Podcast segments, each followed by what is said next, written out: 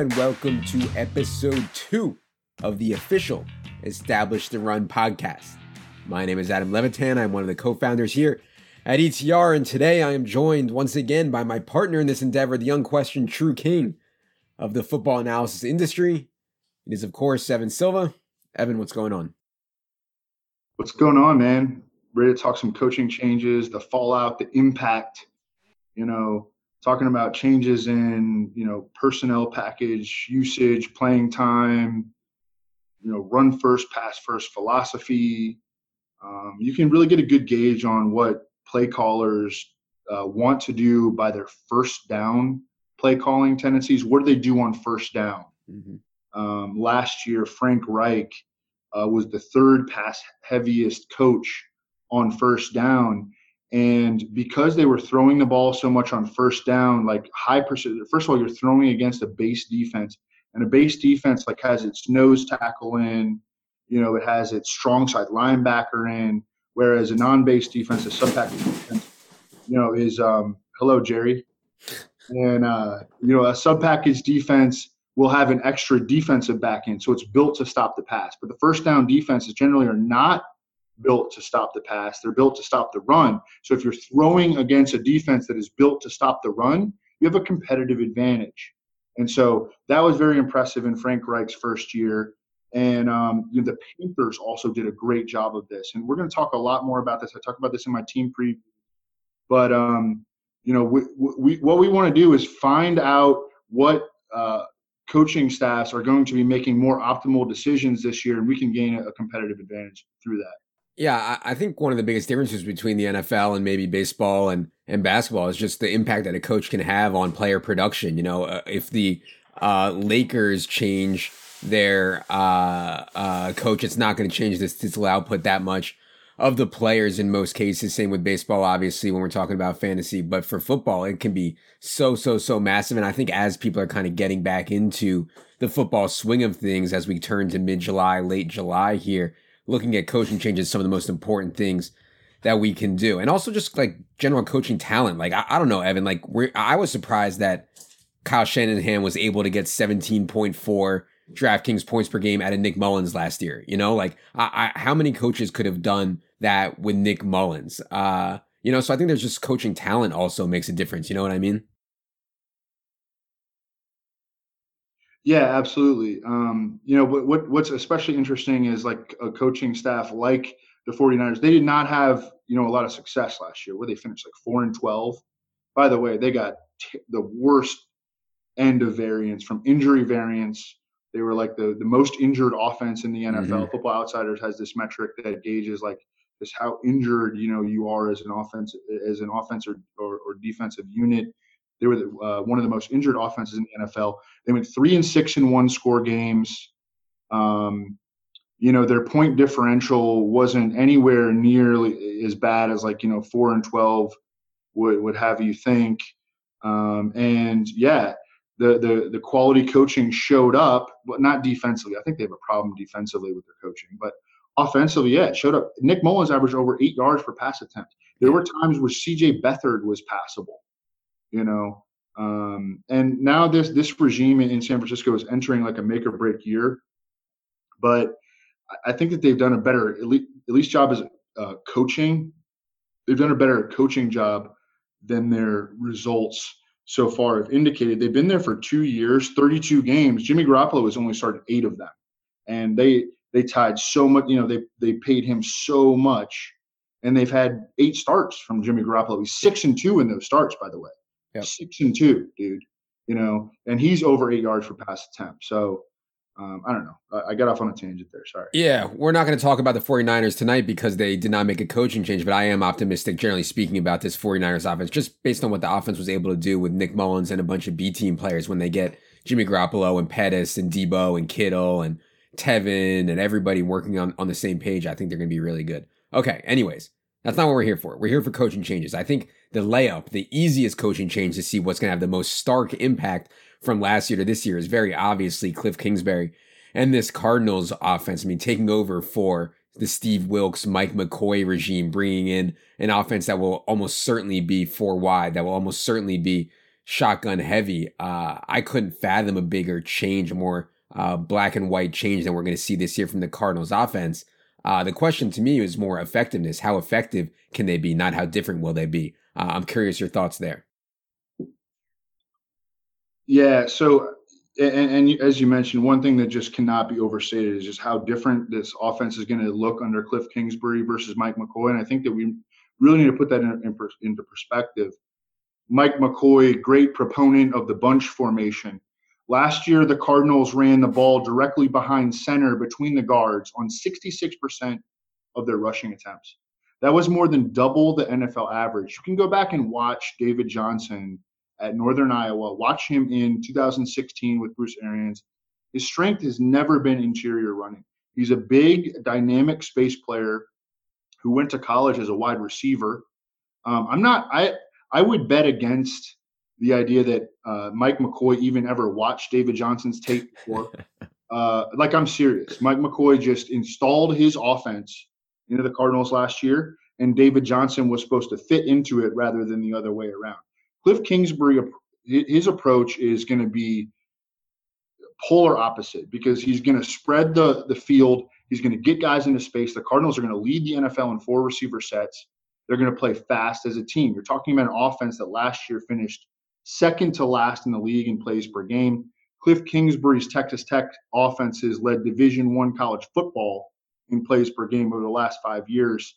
Uh, they ran 82 plays per game, and Cliff Kingsbury emphasizes his quarterbacks getting rid of the ball quickly. That's going to help the Cardinals' offensive line. In addition to the fact that Kyler Murray is going to be the quickest twitch quarterback in the NFL as a rookie, you know, just a, such a stark contrast from Sam Bradford and Josh Rosen. If you look at the guys who have produced in Kingsbury's offense historically in the passing game, they tend to be interior pass catchers. His first year, it was Jace Amaro, a tight end who got mm-hmm. drafted um, second round to the Jets. Mm-hmm. Uh, and then Keke Coutee was a slot receiver.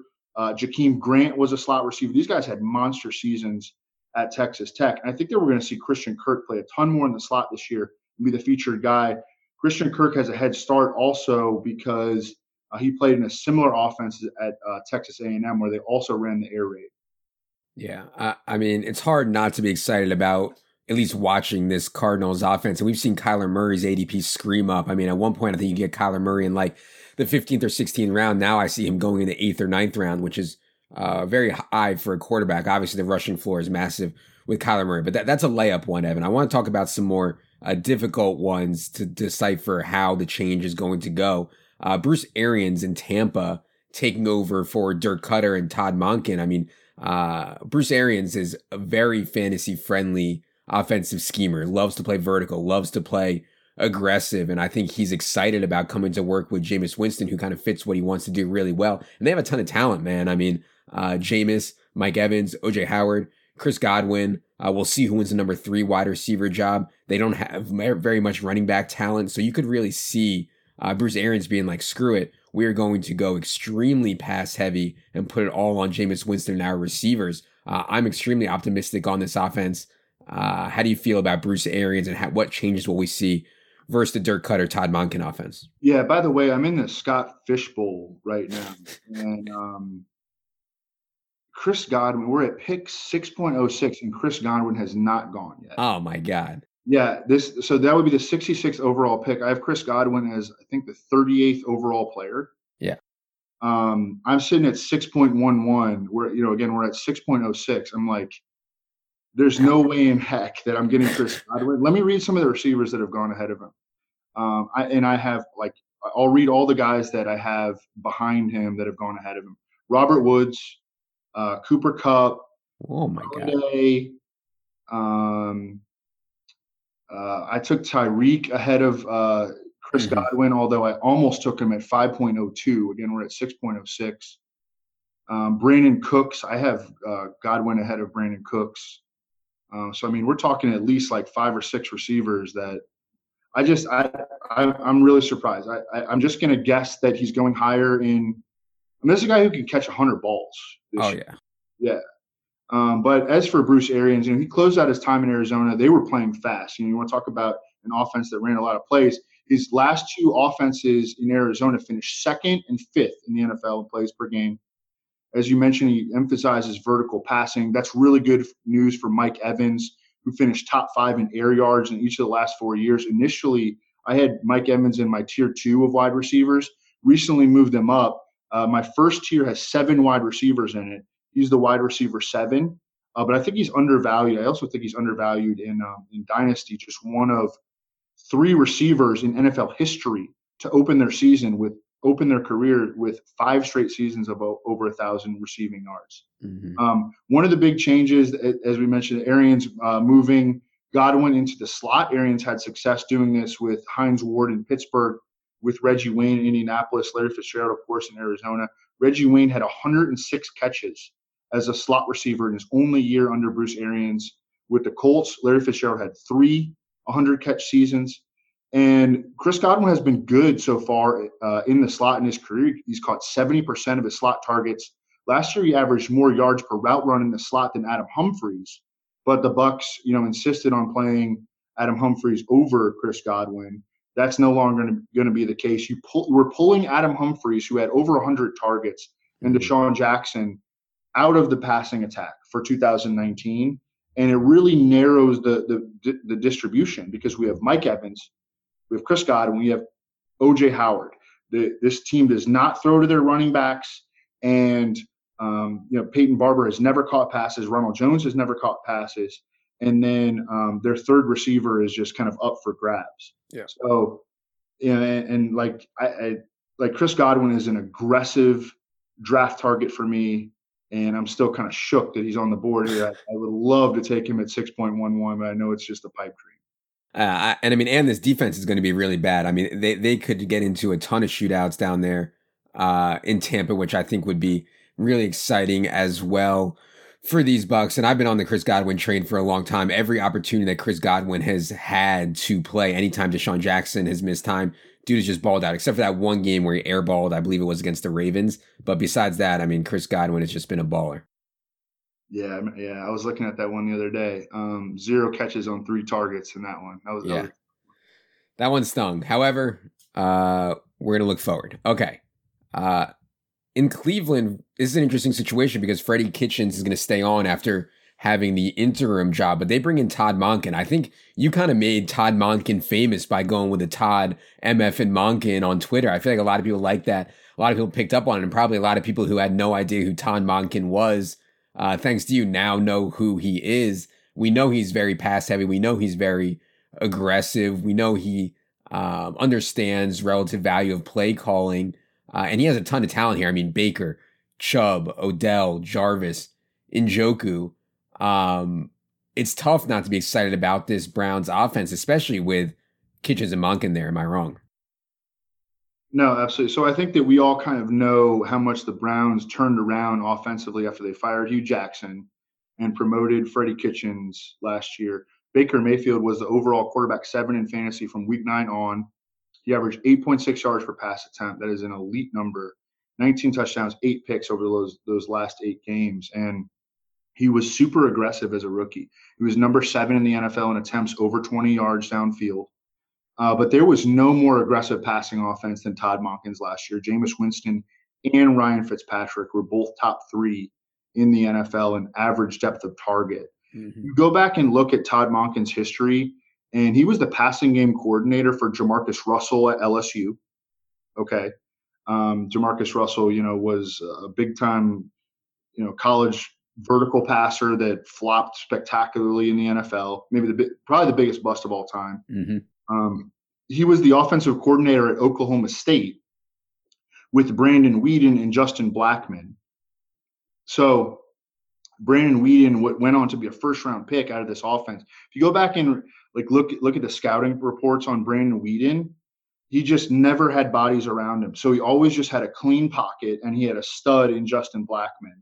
And Todd Monken just you know hit the you know just smash the button on that you know mm-hmm. for for you know two seasons and they had one of the best offenses and Brandon Weeden got drafted as a first round pick in the NFL at age 27 okay coming out of Todd Monken's offense okay last year in Tampa Bay DeSean Jackson led the NFL in yards per reception at Southern Miss Todd Monken recruited Nick Mullens who we've already talked about and Nick, you know, that was a, a, great pickup for for that. They turned the program around. Todd Monken inherited uh, the Southern Miss football team. They literally went 0 and 12 in 2012. Three years later, Todd Monken had them at nine and five and in a bowl game. So he's got a really impressive track record, and he's an air raid coach, and he learned the air raid under Mike Gundy at Oklahoma State. And I mean, this is a guy who has maximized talent, you know, uh, and knows a bunch of different offensive philosophies. Like he has been, you know, the pro style NFL coach, and he has been the high scoring, you know, spread attack air raid coach in college. So, I mean, you know, hopefully they can make this work because you know, there have been some reports that there there there has been some friction there, but hopefully they can make it work because it it lines up. It's real sexy on paper with Baker Mayfield. He again, you know, really really aggressive, and this offense's philosophy is aggressive. Yeah, uh, I mean everybody's on the Browns. That's the only thing that scares me. You know, everybody thinks the Browns are going to the Super Bowl now. The Browns are going to win the AFC North, et cetera, et cetera. And, and I don't doubt that they have the best talent, the best coaching, et cetera, et cetera. So well, it'll be interesting to see how it plays out. But I definitely want to be high on the Browns along with everybody else. Uh, let's move to a situation that maybe we're a little bit more scared about, and that's what the Jets are doing bringing in Adam Gase and Dowell Loggains taking over for the Todd Bowles, Jeremy Bates situation. I mean, I don't understand how Adam Gase keeps getting jobs. We know he succeeded with Peyton Manning. Um, that's not that impressive. You know, when he was with the Bears, they were in 2015, 19th in, in yards per play. He had three years with the Dolphins. They were ninth, okay, then 22nd, 25th in yards per play. I don't know where Adam Gase keeps um, getting interviews and getting jobs from. And also, he plays so slow. I mean, last year, uh, Dolphins were dead last in plays per game. So um, I, one you know one thing is there's not that many three down plus goal line backs left in the NFL, and you could argue that Le'Veon Bell is one, but Adam Gase didn't even want him, and Adam Gase is going to play extremely slow. Uh, I want to be high on Robbie Anderson. I want to be high on Le'Veon. Is Adam Gase going to mess this up, Evan? Yeah, by the way, this is live tilt right now. So two more picks are in before my, my 6.11. I, I need Chris Godwin. I need him. two more picks are in Jameis Winston and Calvin Ridley. Wow. I can't believe Calvin Ridley. I I have Godwin like wide receiver 17 and Calvin Ridley like wide receiver 28. You know. Wow. Just just amazing. I, I, I took I took Godwin in Scott Fish Bowl, but I took him in like the fourth round. I mean, I wasn't about to miss on him, you know.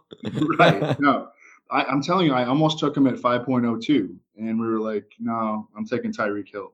But uh, all right, so yeah, Adam Gase, you know, and, and you know when you mention Adam Gase, you got to include the great, the great, great Dowell Loggains. Yeah. Here, uh, Adam Gase's little buddy who he brings with him, like wherever he goes. You know, he's like, uh, but you know, this is seriously kind of a wait and see situation. I think with the Jets. You know, Adam Gase had a lot of success theoretically with Peyton Manning in Denver, but Peyton Manning has, you know, he made a lot of coaches and a lot of front office guys rich, and he made them look smart.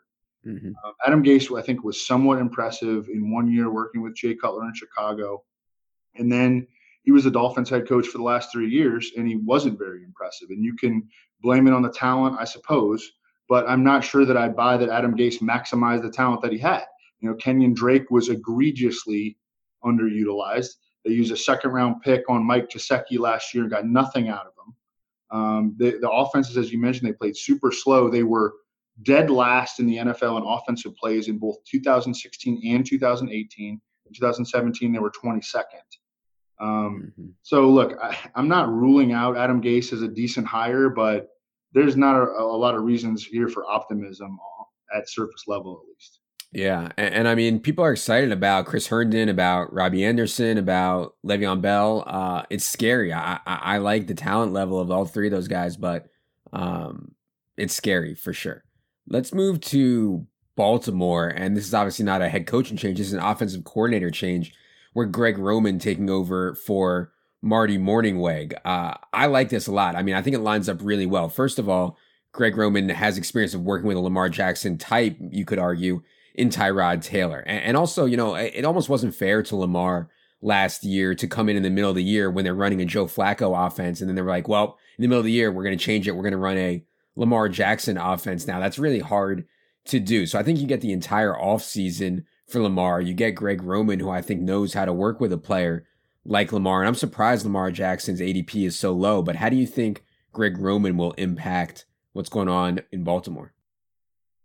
Yeah, the first thing that stands out to me about Greg Roman uh, is his run heavy background because he was the 49ers and the Bills offensive coordinators from 2011 through 2015.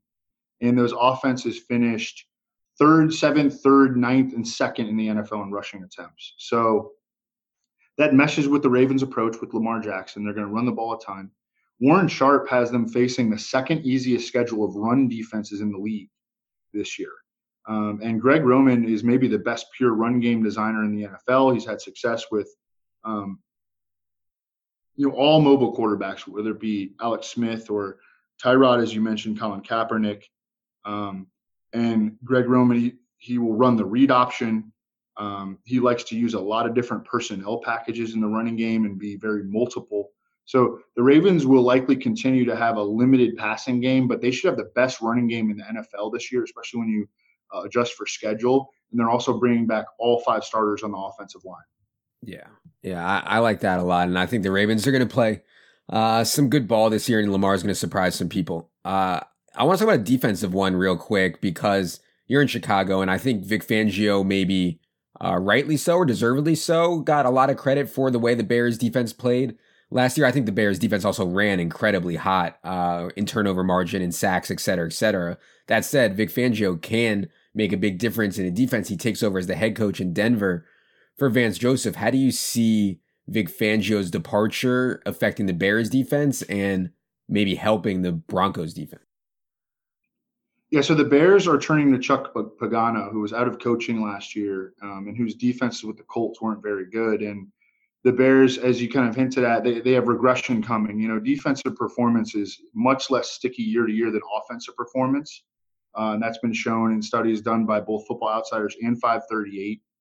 Uh, and Chuck Pagano is probably going to get the blame for the downturn in the Bears mm-hmm. defense you know, if they like go from number one in defense to number six or seven. Last year, the Jaguars went from number one to number six, and they just completely fell apart as a team. Their defense was still really good, but it was not good enough to compensate for a bad offense. Um, in Denver, you know, he Vic Fangio, uh, he inherits a pretty good defensive roster. You know, they've got Von Miller, Bradley Chubb, Derek Wolfe, Chris Harris at corner. They signed Kareem Jackson to play safety. Kareem Jackson coming off a really good season with the Texans. Um, and, and, with Joe Flacco at quarterback, I think we should expect the Broncos to be a run and defense based team. You, know, you, saw them sign uh, Ja'Wuan James to play right tackle for huge money. They drafted Dalton Risner in the second round to play left guard. Uh, they added Mike Munchak, who's one of the best offensive line coaches in the league. He spent the last five years in Pittsburgh, had some of the best offensive lines in the league there. Um, I think that one guy who can benefit from all this is Royce Freeman, as a guy that got a lot of people, um, you know, excited last year. People were taking like him in like the fourth round. Yeah, and he was disappointing. Of course, he got beat out by Philip Lindsay, but I think he's going to have a much bigger role this season. There's a new coaching staff there, and Royce Freeman, when he was healthy, he was good last year. His success rate was high. Uh, he was one of the best running backs in the league at putting away teams in, in the fourth quarter of games. Um, he's not a guy who was that deficient in the passing game at all. I know he's you know he's big and he didn't catch passes as a rookie, but he was a guy who caught um, uh, 90 passes in his four-year career at uh, at Oregon. So um, Royce Freeman is, I think he's a really good pick this year in the eighth round. A lot of people have just signed off on him too because they used early picks on him last year, and you know they're like you know they, they, they just put them on their dnd list and you can mm-hmm. benefit from that yeah uh, let's move to the offensive side of the ball here back with matt LaFleur taking over for mike mccarthy in green bay. And matt LaFleur probably uh, deservedly so took a lot of heat for the way he coached in tennessee. I was not creative at all. They were 23rd in yards per play last year declined to unleash Derrick henry until late in the year. But i think you can make a case that when you have Marcus Mariota and, and a injured Marcus Mariota as your quarterback, and really not much behind Corey Davis uh, in terms of weaponry.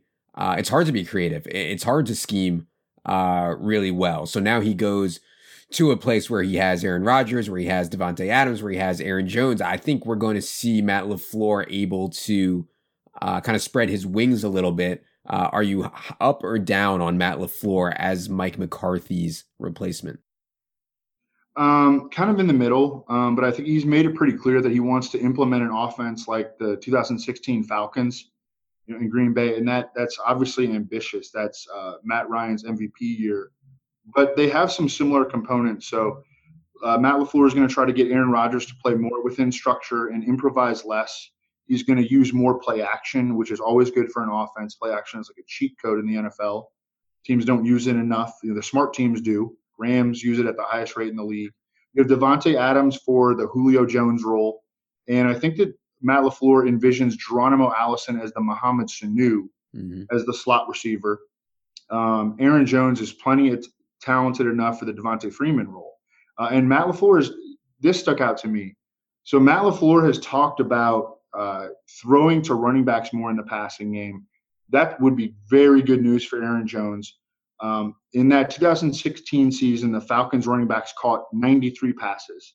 Last year, the Packers running backs only caught 71 passes, uh, and they had, and that was you know at uh, finishing top five in the NFL in pass attempts. The Packers targeted running backs on just 18% of their early down passes. So what you don't, what is a negative EV play is a third down pass to a running back. That's a negative ED play, EV play. A positive EV play is throwing to a running back on first down or mm-hmm. on second down. Um, and the Packers targeted running backs on just 18% of their early down passes. That was the fourth lowest rate in the league. You know, you look at teams like the Patriots and the Saints. You know, they're not not anywhere near that 18% range. They're in like 35 to 40% range. You see how efficient their offenses are. They stay out of third downs. You know, so that's what I'm hope I'm hoping that what Matt LaFleur is saying is going to come to fruition because it sounds good. But you know, I was also a buyer on the Titans offense last year, and that did not go well. Mm-hmm. You know, I did end up getting a ton of Derrick Henry, and you know, in, in best ball, and he really helped down the stretch. But, oh, yeah. but he didn't help for the first 12 games, though. Yeah. I mean, he hurt you in the first 12 games. Oh yeah, big time. I, and I, I'm really optimistic on Aaron Jones. I know a lot of the offseason stuff is so much fluff and coach speak, but for a guy who in Aaron Jones, who the coaches have previously said you got to get in shape, you're not in good enough shape. It, it, means something more to me that he actually did get in shape in this spot. And, and yeah, dude is just so talented. I mean, uh, and I think he fits really well in what Matt LaFleur's scheme is going to be. And I kind of believe that they're going to throw to their running backs more, and Aaron Jones can certainly play really well there. Um, so I'm optimistic, man. And I, I want pieces of John Allison and MVS too. And obviously Davante Adams. I mean, uh, God, Davante Adams could literally. I mean, we talked about it with Matt Matt Harmon. I mean, Davante Adams, very strong candidate to lead the league in targets, and obviously his candidate to be the number one overall wide receiver. Thirty um, touchdowns, thirty. uh, all right, let's uh, let's go to let's go to Detroit. Uh, Darrell Bevell is taking over for Jim Bob Cooter. Obviously, Darrell Bevell comes from Seattle, where they were firmly on team established to run. Uh, Matt Patricia, I think, is firmly on team established to run. They are subscribers to our website, of course, establishedrun.com. Uh, you know what's funny? You know what's funny? I, we need to talk about this. Talk about I, I, thought that the name, I was a little scared that people wouldn't get the name, but since we actually announced it, I realized that it can't be bad because if people don't get the name, they're like, oh yeah, that makes sense, established run. And if people do get the name, they're like, yeah, they're making fun of him. It's, it's funny, right? So it can't lose. It works both ways. You know what I mean? I love the Hermsmeyer reaction to it. It's like, I did not know that this was going to be the name of the website. I'm quitting. Yeah, right. Um, all right. I think it's pretty clear what the Lions are, are going to try to do, though. Uh, can they execute on? I think Kerryon Johnson is a really, really talented guy. I loved watching him play last year. I wish they would unleash him fully, and maybe they will. But they also have another guy I love to watch play in Kenny Golladay. Uh, how much volume can we expect? Can we expect enough volume for Kenny Golladay and Marvin Jones and Matthew Stafford and those guys? You're talking about another dude that you love to watch, but I thought you were going to say Zach Zenner. You know, yeah. he made us a lot of preseason DFS money over the years, and he's probably going to be doing it again this year.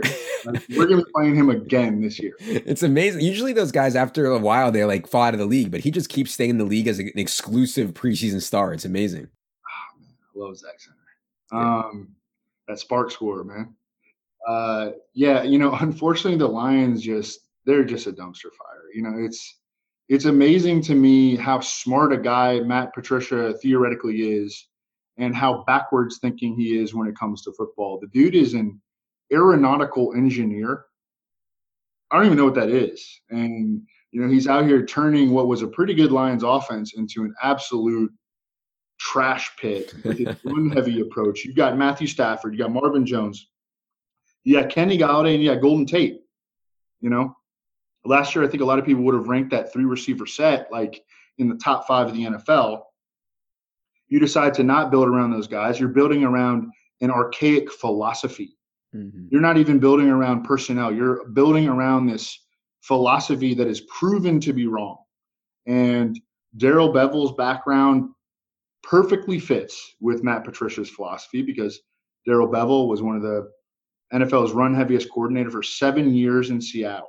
So we can expect Kerryon Johnson to benefit from the Bevell hire, but we should really lower expectations for the members of Detroit's passing game. Um, you know, I, I like the safety of Marvin Jones. I like the theoretical upside of Kenny Golladay, but these are not guys at this point that I'm targeting in drafts. Um, you know, I'll take Marvin Jones if he slips to like near the the single digit rounds of a season long draft, but Golladay just always goes way before he's even on my radar. And um, I think that Matt Patricia, I, I think he's gonna, you know, this is bold, but I think he's gonna get fired after this season. I, I really do. I think he's, I think he's lost. You should read Warren Sharp's book or his chapter on the Lions. It's it's sad. It, it's literally sad, and I felt bad for Lions fans after reading it. All right. As to the last situation we're going to talk about tonight, and, and this one, uh, a couple months ago, I, I, sent a tweet out, and I wasn't thinking that people were really going to latch onto it, but I just pointed out some reasons why I was higher on, than the market was on both the Bengals and the Bills, and people uh, were shocked about the Bengals one, uh, but Bengals Twitter got a hold of it, and then I was like their hero. I don't know what was going on, but anyways, uh, I think if you looked at the Bengals before the injuries last year, and they had devastating injuries, not just to Andy Dalton, but also to AJ Green, also to Billy Price, also to Tyler Eifert. Uh, John Ross hardly played. Um, and when he played, he was not good and it's some type of odd red zone threat. But, anyways, uh, I think getting Marvin Lewis out of there and bringing Zac Taylor, kind of the polar opposite. Zac Taylor's 36 years old. Zac Taylor's offensive minded, whereas Marvin Lewis was defensive minded. Zac Taylor was with Sean McVay in LA the last two years. And man, the, the talent level on the Bengals is high, man. I mean, Mixon, Geo, AJ Green, Tyler Boyd, John Ross, Eifert. I hated that they lost first round pick Jonah Williams to injury already. Um, that sucked because they seem to run so bad with injuries. But man, I'm optimistic on this Bengals offense. And I know, uh, you know, you've been adamant you think the Bengals need to move on from Andy Dalton. I think with these pieces, Andy Dalton can be successful. Like he's not a guy who can raise up the other pieces, but he's a guy uh, whose other pieces around him can elevate him. And I think Zac Taylor can help him do so. So that's my pitch on the Bengals, man. I, I'm excited about uh, the Bengals as long as they don't have any more injuries here. No, I think they're going to be the top half of the league offense. I'm totally in the same boat as you. My my thing with the Bengals is just like been, you know, from an organizational standpoint, how they just embrace mediocrity. Yeah. And you know, look, they had a chance to take Dwayne Haskins, you know, who's like a home state kid and really, I mean, has like a big upside. And they just settle. You know, they take Ryan Finley in the fourth round. You know, mm-hmm. like he's like 26 years old already. You know, he's he, he's never going to be an NFL starter. You know that, and that's they just embrace mediocrity. They pay Andy Dalton 18 million dollars a year. You know, I mean that's not a lot relative to other quarterbacks, but it's too much for a guy who really is just a sum of his parts quarterback and not a guy who elevates other players. But um, you know, getting back to Zac Taylor, his his track record pretty limited. He did spend the last two years on the Rams coaching staff with Sean McVay we can kind of apply the Rams offense to the Bengals. You've got Tyler Boyd to play the Cooper Kupp slot role. Mm-hmm. You have John Ross as your homeless man's Brandin Cooks. Uh-huh. Um, dead last in the NFL last year in yards per route run. What? A, yeah, you, you mentioned like he's what a weird. He's like a red zone threat. Yeah, anyway. it was really weird. Yeah. So weird. AJ Green is AJ Green. You know, we talked about him on, on the first show. Joe Mixon's your Todd Gurley. Andy Dalton is a, poor man's Jared Goff, but not that not that below Jared Goff. I don't think so. Mm-hmm. Um, and unfortunately, they don't have near the offensive line talent that the Rams did, especially after losing Jonah Williams. But you can kind of see how the skill position pieces fit. Um, and one positive note for the Bengals this year is that the 2018 Bengals were they played at a sloth, or the 2018 and 17 Bengals played at a sloth-like pace. They were dead last in the NFL in offensive plays in 2017. Last year they were 29th, um, and last year the Rams were fourth in the NFL in offensive plays, and of course that's where Zac Taylor comes from. Um, so yeah, I'm I'm buying into the Bengals passing game. AJ Green, as we discussed on the first show, way too cheap in drafts. Andy Dalton is a stable quarterback too. Does not face competition. He should have faced competition from Dwayne Haskins, but he's not. Um, and you know you can get him really late in best ball and super flex leagues. Uh, great quarterback two pick uh, uh, relative to his ADP. Yeah. All right. I think this is going to be really helpful for people who are getting back into studying for fantasy football, who've been out of it, missed the whole coaching change saga, et cetera, et cetera. For more information like this, please go to establishtherun.com. You'll find all kinds of takes from Evan. You'll find all kinds of takes from me and a bunch of other, other guys like Pat Thorman, like Josh Hermsmeyer, who are working with us on this endeavor. Also follow at Establish the Run on Twitter for updates there. We really appreciate all your guys' support. So, for Evan, for Jerry, I am Adam. Good luck, everybody.